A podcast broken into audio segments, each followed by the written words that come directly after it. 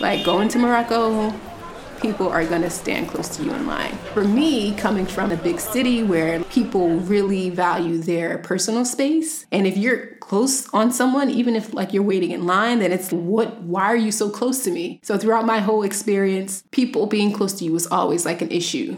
And then COVID happened, and literally that changed how people operated. This is episode four, Where the Sun Sets, part two.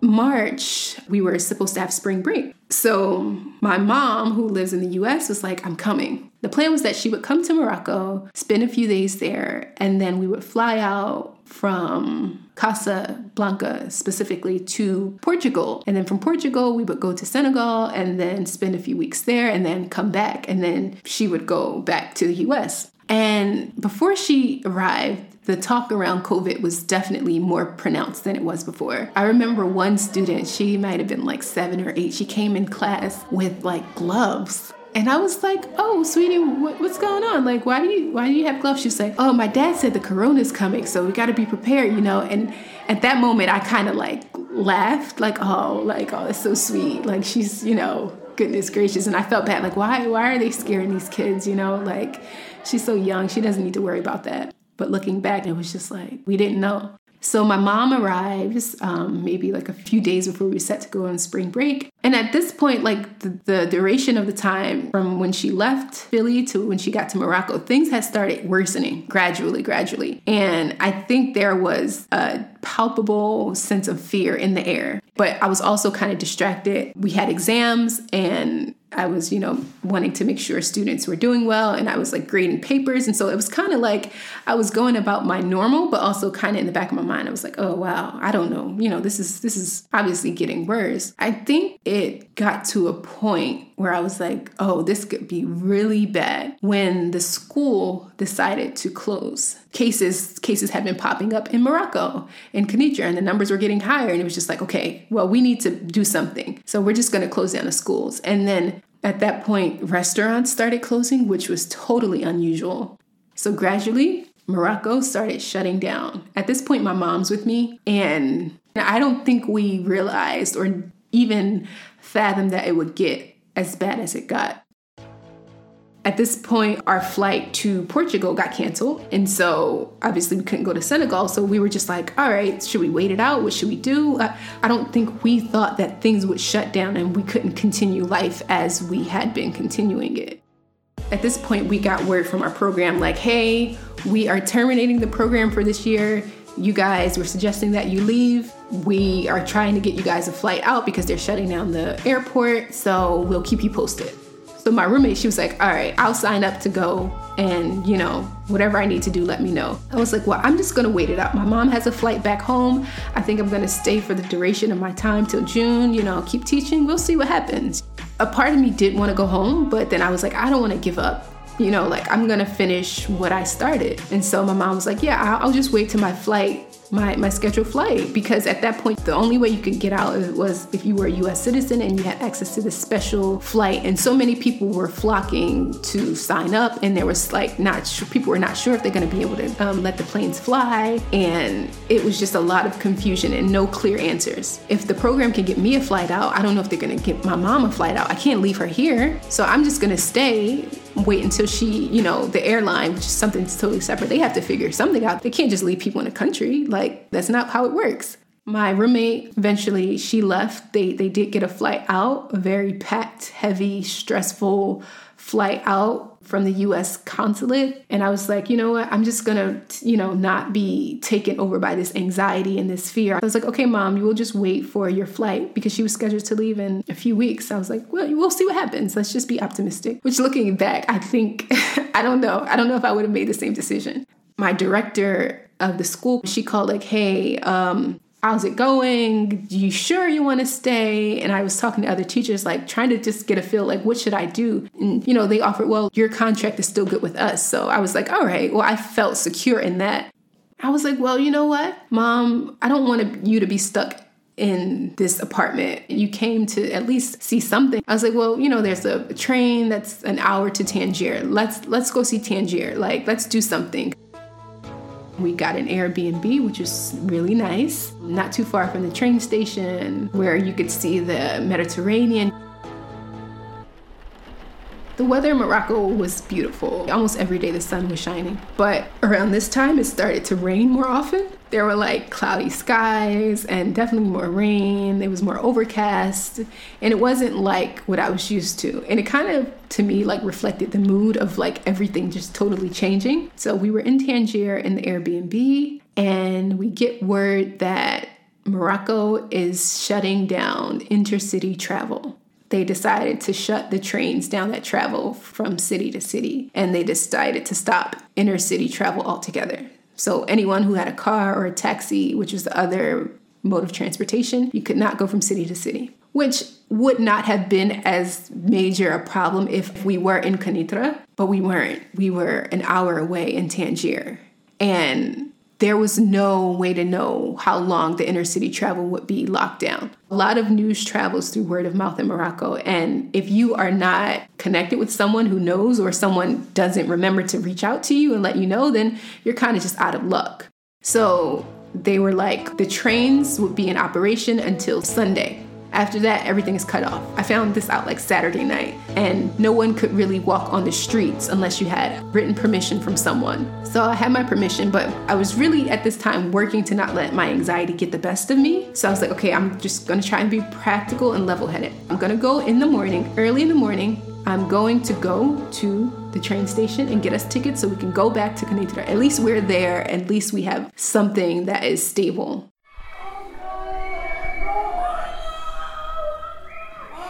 So I hear this sound. I'm like terrified out of my sleep.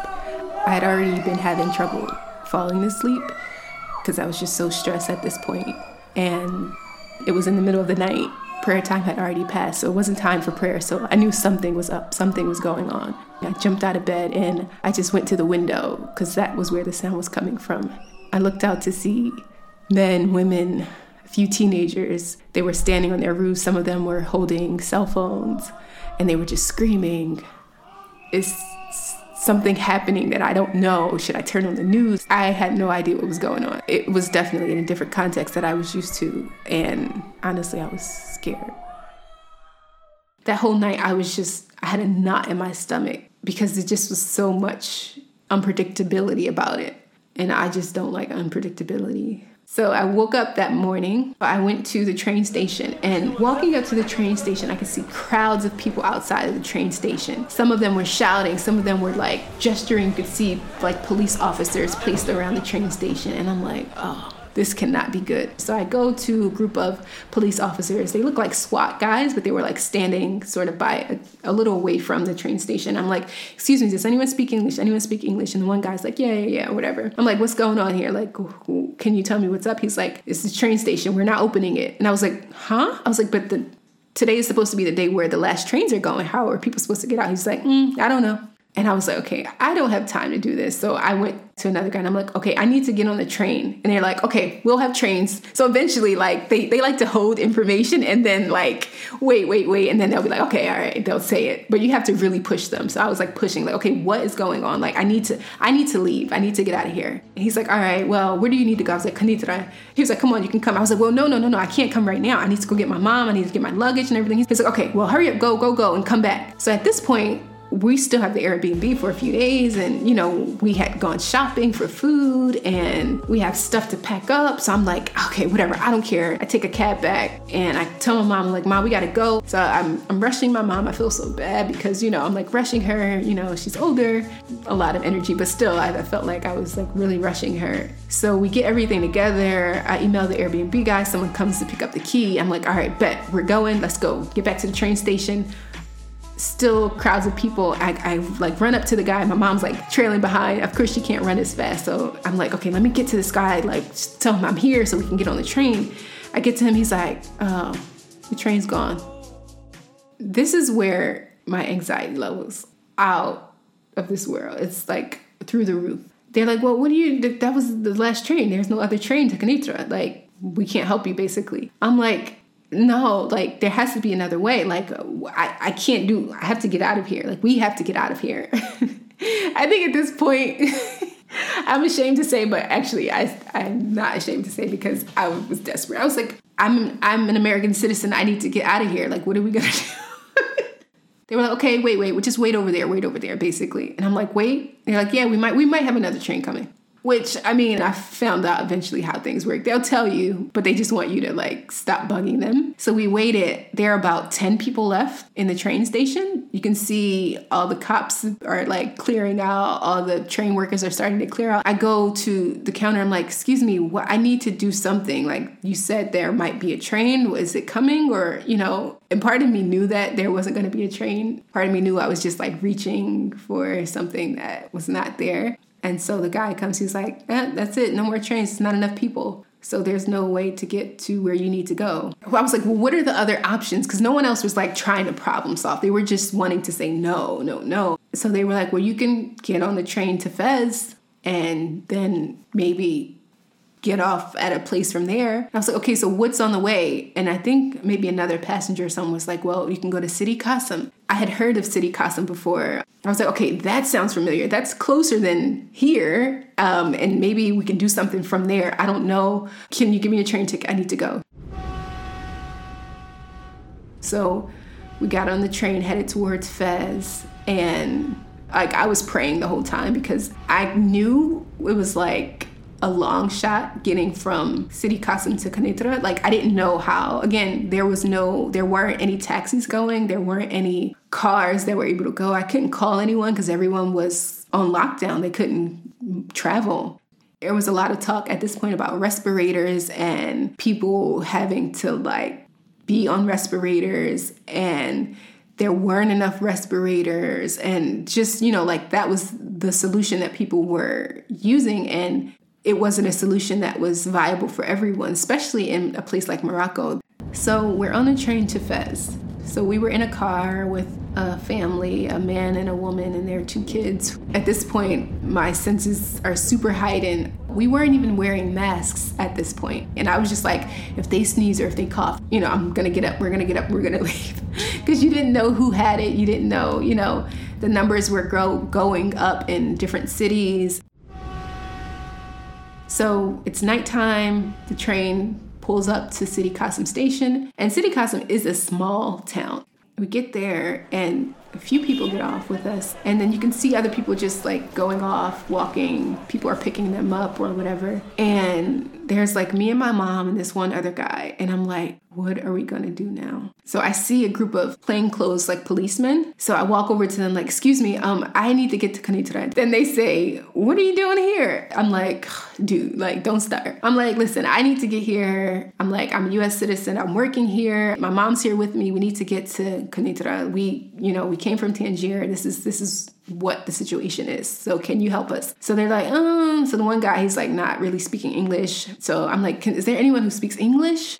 So he's like, hold on. He goes and gets this guy who's like my favorite character in this story. His name is Yassine, and he was like a police cop. And I'm like, um, can you help us? Like, what can we do? He's like, ah, I don't know. I'm like, well, can you call the U.S. consulate? Can you do something? Like, can you call your boss? All we need to do is get to Kenitra, and then we're good. So he takes my number. I save his number, and a lot of times Moroccans are really nice people. You know, they want to be helpful, but sometimes they can't be. But they'll still tell you that they can be. So I'm thinking in my head, this is another one of those situations He's just saying that he can help, but I, I need to figure something else out. So I'm like, okay, is there a hotel? Because at this point, it's late at night and we need to rest. We need to be somewhere. So I'm like, the worst case scenario, we have to stay in Sidi Kasim for a while. So he's like, I can take you to a hotel. Let's let's go. There's a hotel right here. And you know, he took us to the hotel, which was not really a hotel. It was more like a inn slash hostel, very old school. At that point, I was just so wound up. I was like trying not to cry. so I was like, I just need to lay down. So we go into the room, we start taking our stuff off, just like to relax, sitting down. Um, I think we ate some cold food that we had that we grabbed from the Airbnb in Tangier. And then I hear my phone ring, and my mom, I think it was close to her, she's like, Oh, it, says Yassine. And I'm like, Oh, okay. But he hung up, so I was like, well, he probably just butt out or just, you know, didn't realize who he was calling or whatever. Then, next thing I know, I hear a knocking at the door. I'm like, is that someone knocking at our door? And I go to the door, and there stands Officer Yassine. He's like, "Are you guys? Are you good? You good? Can you can you get your stuff now? I, I got a ride for you to go to Kenitra." And I'm like, ah! like I was so relieved. So we started grabbing everything, packing everything back up, and I'm like, I don't know how we're gonna get there. He's like, all right, so it's a taxi guy. He's gonna charge you this much, but he's gonna take you all the way there. I talked to my boss. He said it's okay. So I'll give him this permission, this this written thing that he'll show to the different checkpoints because at this point they had officers at checkpoints at each city. Like you could not go through. They were not playing. And he took us to Kenitra, all the way to Kenitra. Yes, so we're back in Kenitra. We're still stuck. Obviously, the flights are there aren't flights going out, there aren't flights coming in. At this point, my mom knows that her flight that she had scheduled is canceled. At this point, we're trying to call airlines, trying to figure out other options. No one's answering. No airlines are answering at all. Still just staying in, not going out unless we go need to go to the market or anything. I'm like super paranoid. I'm like, Mom, drink tea, take these herbs, do this, do that. And she's like, Yes, I'm doing it. I'm like, Don't go out. If she goes out, then she has to wear gloves and a mask. Because at this point now, everyone's wearing masks where they weren't before. And we're listening to the news, and my family's texting me, like, Hey, are you okay? They're saying that people should come home, but you can't come home. And I'm just like, you know, try not to let it get to me. And like being in an apartment all day, it's just like, for me, it's something I'm not used to. And so it was very like pressing in a way. I'm sure it was very depressing and restrictive for my mom. And so I really felt bad about that. Once we got a, a, notification from the US consulate, like, hey, we have another flight going out for US citizens from Morocco. If you want to be on this, you sign up and then we'll let you know if we get enough people. So they did this one time before when we were in Tangier, and then they did it again. At this point, I'm like, Mom, I, I really think we should sign up the the Morocco that I knew was like not there. Like I wasn't teaching. The school was not open and they didn't know when they were going to be opening. If we don't take this flight, we be here even longer for a year or more? And so we decided to take a flight on April 10th how they did it was they picked us up from Kenitra, which was really great. And honestly, I'm glad we waited because initially, when they were doing the flights, it's just like you had to get to the place, to the airport by yourself. But because we waited, they had a better system. So they picked us up at the train station. They took us on a bus to Casa, we got on the plane from Casa. We, we flew to London Heathrow. We stayed over for um, a night or so. And I was honestly too scared to even rent a hotel. London at this point was like one of the worst places you could go to. So I knew it was bad when we came from Morocco wearing masks and we got to London Heathrow and no one was wearing masks. And at this point, Boris Johnson was in the hospital almost dying from COVID. So, in preparation for arriving home, I was like, Mom, we're not telling anybody we're coming home. We're just gonna see how far we get. And then when we get there, we'll be there. And then everyone can find out. I was like, I don't even want anyone to pick us up. I'm just gonna rent a car and we'll drive from Dulles, Virginia, the airport, and we'll drive to Philly and we'll just go. It'll be worth it. So going from Morocco that had shut everything down, even intercity travel and going to the US where they weren't wearing masks. And of course, no one was tracking if you if you were quarantining or anything. Of course, they suggested that you do, but there wasn't anyone calling and following up say, "Hey, uh, are you quarantining or we're going to check that you're not moving out your house or you need this this permission slip or this to do that." People would like be in an uproar but it was just so so interesting to see the vast difference. We got to Dulles and we got the rental car and I drove from Dulles to Philly and I remember just feeling like relieved and grateful because it had been a journey. I mean, just looking back, the experiences that I had traveling to Morocco and to the other places and learning and seeing and growing and healing, honestly. It was amazing. But all things come to an end, and then, you know, you restart something else. Je m'appelle Ariane. Je suis en Masmi Ariane. Mm. Mm. oh my god, I suck. This has been For Colorful Girls. Music by Aero Thug and Air Kid licensed from freemusicarchive.org and soundstripe.com. Sound effects from freesound.org. For more details about the music and sounds we use, visit forcolorfulgirls.com and check out the episode notes. With only a few episodes left in this season, we want to say thank you to everyone who's listened so far. Also, if you'd like to share a story with For Colorful Girls, send us a DM or private message or email us at info, I-N-F-O, at forcolorfulgirls.com. We'd love to hear from you. Also, sending prayers for anyone affected by COVID and the recent violence in the United States. We hope it gets easier. Thanks for listening.